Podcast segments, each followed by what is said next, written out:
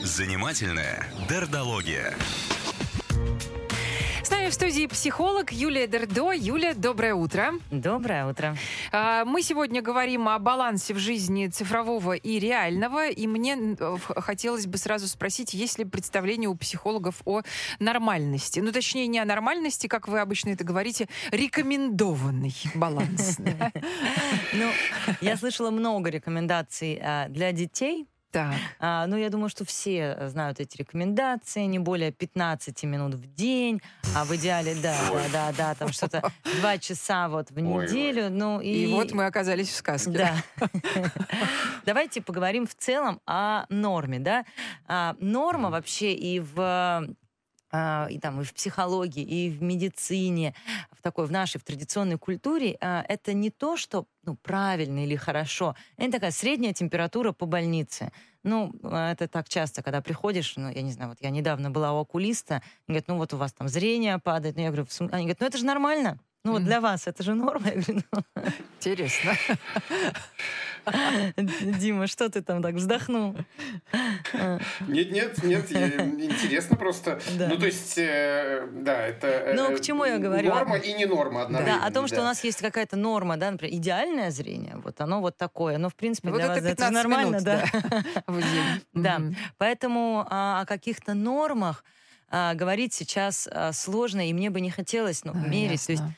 Мгм. мы можем говорить о зависимости, да, вот уже о болезни, когда развилась зависимость, и я думаю, что про зависимость достаточно понятно. У зависимости есть определенные симптомы, по которым можно определить, когда действительно интернет становится таким а, радостью, удовольствием, без которого нельзя, то есть при депривации, то есть при прерывании невозможности удовлетворить потребность поиграть или посидеть в соцсетях, начинает развиваться а, тревога, при там севшей батарейке все время хочется трогать, перепроверять, все время хочется прикасаться, изменение перепады настроения, агрессивности, вспыльчивость Да. при Ты невозможности. описала, в общем, 90% населения сейчас. Да, дело в том, что это же правда очень многих касается. Ну, вс- все хватают Хорошо. телефон каждые несколько минут, чтобы просто, ну, знаешь, как я не знаю, для, для чего мы это Да, делаем. успокоиться, Просто погладить, посмотрел просто время, погладить. в конце концов, да? Да, да, да, ничего ты там не делаешь даже, ты даже не входишь в него. Но вот он должен загореться, этот экранчик, и все, и ты уже ус- успокоился чуть-чуть. А, Ну, это уже, уже, уже зависимость какая-то, да? Мы просто этого не, не- Смотри, не, а, признаемся и в себе. может быть зависимость, а может быть и нет. В психологии все-таки я придерживаюсь очень сильно а, гипотезы «не чеши, что не чешется». Нет смысла Ну, вылечить хочется. человека идеальненько так, чтобы психологу рядом было спокойно. А, да, мы Ага. все сейчас а, в гаджетах. И забыть телефон это очень тревожно. Но я не думаю, что все, кто переживает, что он забыл телефон, это сразу про цифровую зависимость, потому что это, возможно, про потерю контроля. Мне могут позвонить родственники, с моими детьми может что-то случиться. Это про некий комфорт жизни, Ага. потому что там телефон, а, платежная система а, или еще что-то. Как понять, что у меня действительно зависимость? Это можете ли вы спокойно на несколько часов отвлечься от телефона, когда а, это не какая-то бытовая необходимость, это встреча с друзьями, в которую вы погружены, и вы спокойно отложили телефон и не трогаете несколько часов. Есть ли некая гигиена абсолютно а, нормальная для вас, то есть такая гигиена, когда вы уходите спать, например, вы выключаете телефон, оставляете его на зарядку в другой комнате, что, кстати, вот если уж мы говорим про правила, то здесь было исследование, я думаю, а также Мгм. все знают, что есть глубокий сон и есть быстрый сон. Так вот, глубокий сон а, углубляется или удлиняется практически на 80% сильнее, если телефон остается в другой комнате. Да ладно. О, Да, Вот да. это да. А как же услышать Надо будильник? покупать старые добрые будильники. Старый добрый будильник. надо, да? И дальше я уже просто несколько раз Конечно. пред- ну, вы- вы- выдавала эту статистику. А если мой на беззвучном? А если мой выключен? А если я положила вот в другой комнате? Исследование было про то, что он... Вы уходите спать, оставляете телефон на зарядке на кухню и заходите в спальню без него. Какая-то невозможная Поставили- конструкция. А, И тем не Это менее, это, сильно, это сильно увеличивает вот этот уровень спокойствия, в котором вы засыпаете. То есть вот этот момент, можете ли вы оставить телефон на ночь в другой комнате, можете ли вы действительно заниматься спортом, общаться с друзьями, не трогая его. Мгм. Или а, вот эта зависимость, когда мне все время, все время нужно, все время проверить. И, и, а, дальше, опять же, да, если мы говорим о зависимости, когда вы начинаете сокращать время а, других, любых других жизненных удовольствий пользу ну, одного конкретного удовольствия. Да. Когда я не Да. хожу встречаться с друзьями, не занимаюсь спортом, потому что вот лучше я останусь и там... Смотрю, как другие красиво живут. Да. Нас спрашивают, э, как отучить ребенка четырехлетнего. Как отучить четырехлетнего От ребенка от гаджета. гаджета? Ах. Не думала, Ну, это- что я... это естественный... вижу как такое. это? это? Это очень распространено, конечно. Как Я меня не очень племянницам люблю. не дают, в общем, Я их, не очень э, люблю такие родители. вопросы, Да. когда вот меня спрашивают, восьмилетний ребенок смотрит, посмотрел ужастики и смотрит ужастики, не может спать, как его успокоить, как отучить четырехлетнего ребенка от гаджетов. Мне хочется сказать, при чем тут ребенок? Ну, 8 лет, когда ребенок смотрит Да, ужасы конечно. а, или а, начинает зависеть что? от гаджетов, но это точно не не вопрос ребенка. А, давайте тут отдельная история мамы. Почему маме трудно а, это контролировать? Ну, то есть маме было бы удобно что-то сделать с ребенком, чтобы ему просто это не нравилось. Это невозможно. Здесь придется прилагать усилия родителю, как ребенка отвлекать, чем его занимать, как про это разговаривать а, и, и, собственно, как быть с ребенком в контакте, чтобы он не был в это время в гаджете. Если родители способны и готовы делать эти усилия, а, ну, он от- отучится. Мгм. Никакого, никакой Да, проблем не будет. Потому что здесь есть а, а, огромное поле для разговоров. Если хотите дети и гаджеты, мы поговорим про это отдельно, там просто тонны. Но если очень коротко, то родители а, часто совершают такую стратегию, знаете, они считают, что дети не то чтобы не должны играть в гаджеты или хотеть в гаджетах. Э, Это понятно. Мгм. Чаще всего родители борются именно с чувствами детей. Они хотят, чтобы дети не хотели гаджеты, Да. не любили или не интересовались. И по сути получается, что родители конфликтуют не с тем, как проводят время, не с тем, как э, э, играют, или не с гаджетами. Они начинают воевать со своими детьми. Это выглядит элементарно. Приходят родители, говорят, все, я тебе мультик выключаю. Да. Что делать ребенок? Он, конечно, Да. расстраивается. И родители говорят, так, ты уже три сегодня посмотрел, опять четвертый хочешь? Это я А, всё так делаю. Сколько Да, можно? да, Ты и да. так, а, Да. я тебе сказала 15 минут. И, вот, а теперь просто поставьте себя на место ребенка. Вот вы начали смотреть сериал. И вы посмотрели две серии, и его приходится выключать. Вот и вам сейчас кто-то придет и скажет, ты в смысле, ты две серии уже сериала посмотрел, тебе что, третью хочется? Хочется и третью, и четвертую.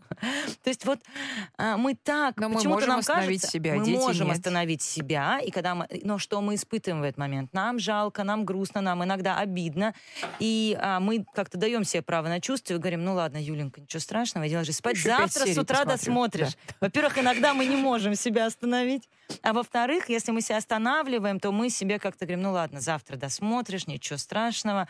Как-то мы в этом смысле... А когда ребенок, понимаете, мы выключаем мультик, и он расстраивается. Мало кому приходит в голову взять ребенка на ручки и сказать, я понимаю, что тебе тяжело и хочется посмотреть еще. Я вижу, как ты рас... Ну, правда, пора спать, ну, давай, ну, завтра досмотришь. И как-то утешить в Это этом вроде бы ребенка. звучит просто. Это правда Звучит важно, да? просто, но чаще всего, понимаете, родители входят в конфликт, что ты плачешь, я вообще те мультики не буду смотреть, если ты будешь ходить смотреть следующий, а вот ты там распусти, ну вот, и дальше, дальше, почему дети уходят в гаджеты и становятся зависимыми, потому что просто тяжело быть в отношениях с родителями, которые ругают тебя за твои желания или эмоции. Вот мы Мгм. на этом остановимся. И, Ох. наверное, про детей ну, как больше... остановимся? Тут еще, тут еще, смотри, например, 13 лет, безответственный потребитель, лентяй. Как мне принять его? Теннис, плавание, баскетбол, отовсюду выгнали. Втыкает в телефон, просто прокрастинируя. У нас война, Майя пишет. Ну, вы представляете? Или у, или у друга сын 14 лет. После всех карантикулов ребенок отказывается ходить в школу. Все популярные причины из серии задирают одноклассники и прочее отмели. Он просто считает себя умнее всех, не просто в классе, во всей школе. Что он умнее, Считает также, что ничему его там не научат. А, Отец, причем одинокий у него. Выручайте советом. А, Естественно, с гаджетом даже в туалет ходит. Нашел друзей онлайн. Утверждает, что их достаточно и при необходимости они могут встречаться в кафе или в компьютерных клубах, но не встречаются, естественно. Ну, естественно. Вот такая тоже. Видите, э, подряд. Да. Вижу. Про- Ну, смотрите, первое про сообщение про подростков. подростка, когда человека называют а, лентяем, безответственным Да. и разгильдяем, на него очень много злости. Выносить родительскую злость и родительскую тревогу для подростка невыносимо. Ему и самому-то плохо, у него гормональная перестройка, лобные доли, а повышена самокритика. И тут еще родитель, который критикует, от этого ада надо куда-то сбежать. Угадайте, куда сбежит подросток. А, имейте в виду, ну, таким образом вы правда его, ну, подпихиваете. Тут вот тревогу папы, который видит, что ребенок даже в школу ходить отказывается, я очень разделяю, правда. Это прям тревога, это такой крик о помощи. Но способа, кроме как садиться с ребенком, обнимать его и говорить, слушай, ну что, как ты? Он говорит, вот я в школу не пойду, компьютерные клубы, я умней. И прямо интересоваться, хорошо, покажи мне, расскажи мне, что у тебя за друзья, как ты играешь. Принять, что какой-то период сейчас, полгода или год вы тратите не на образование в школе, а на выстраивание теплых, доверительных отношений с ребенком. Когда он действительно расскажет вам, почему ему там тяжело, и дальше вы с ним вместе за ручку пойдете в школу, наймете репетиторов, догоните программу, но пока вы в тревоге пытаетесь его пихнуть туда, где ему плохо, он будет лишь сильнее отпихиваться туда, где ему хорошо. И вот именно про это хорошо и про гаджеты, да, мне бы и хотелось а, рассказать, потому что здесь а, при разговоре про все, аналоговое или цифровое, uh-huh. про друзей в онлайне или про, э, про отношения, про флирт в интернете или э, реально, да, реально на свидании, про обучение э, живое и про общение живое или через интернет. Кажется, что нет никакой разницы, но разница здесь, ну, простите уж такая моя грубая параллель, как между удовольствием и радостью. Это я сейчас так вот, ну, моя личная терминология, да, да, то есть на самом деле она в, в научной чуть более другая, но человеку необходимо для ресурса и радость проживать, и удовольствие. Радость — это что-то очень быстрое, очень легкое, часто приносимое извне.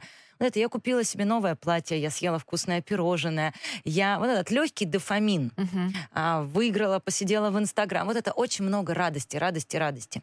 Что такое удовольствие? Настоящее глубокое удовольствие. То есть радость, она а, приносит сиюминутное облегчение, поднимает настроение, но не приносит удовлетворения. И много радости, оно истощает психику. Это очень видно по детям, когда они приходят с дня рождения, где было много радости, и ну, потом падают. устраивают истерику. Да. Угу. Ребен... да вы по себе знаете, когда вот долго просидел в гаджетах, это вот этот дофамин, он вырабатывается, вырабатывается, вырабатывается. В итоге радость, радость, радость. Вот это там платьишко увидела, красивый бассейн увидела. Много-много мелкой радости. Откладываю телефон, я истощена.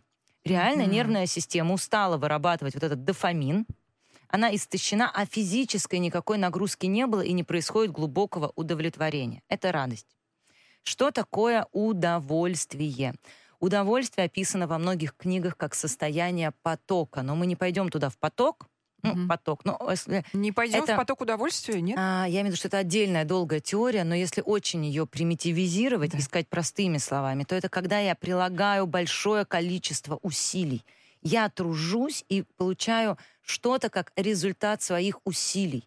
Это а, испытывают все, когда они ходят, ну, не знаю, например, почему люди бегают марафоны. Угу. А я сначала мог пробежать километр, я труди... и я вижу, что я могу два, а теперь я могу три или это удовольствие от творчества, когда я сажусь перед картиной, и у меня это, и я рисую, стираю, я фантазии, и в итоге я вижу результат усилий.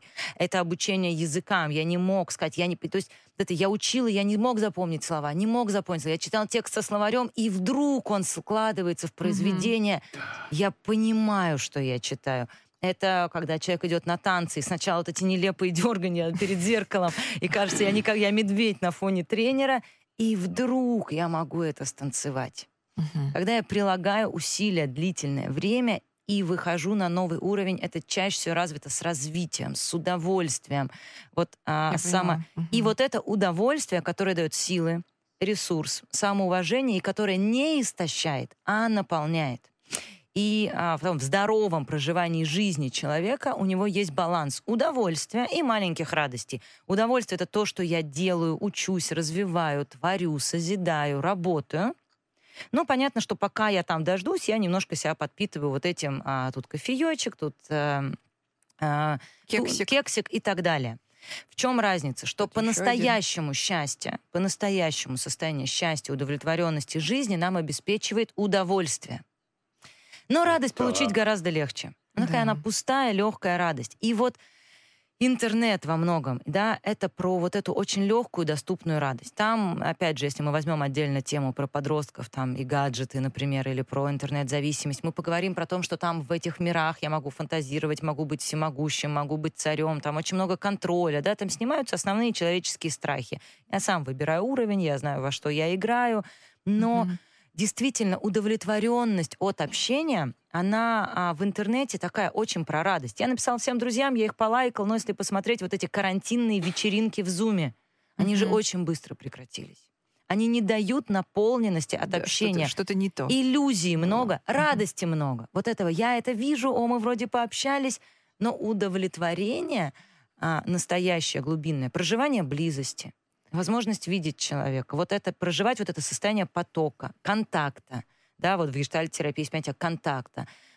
По-русски, если сказать, это близость. Близость с собой, со своим творчеством, с другими людьми.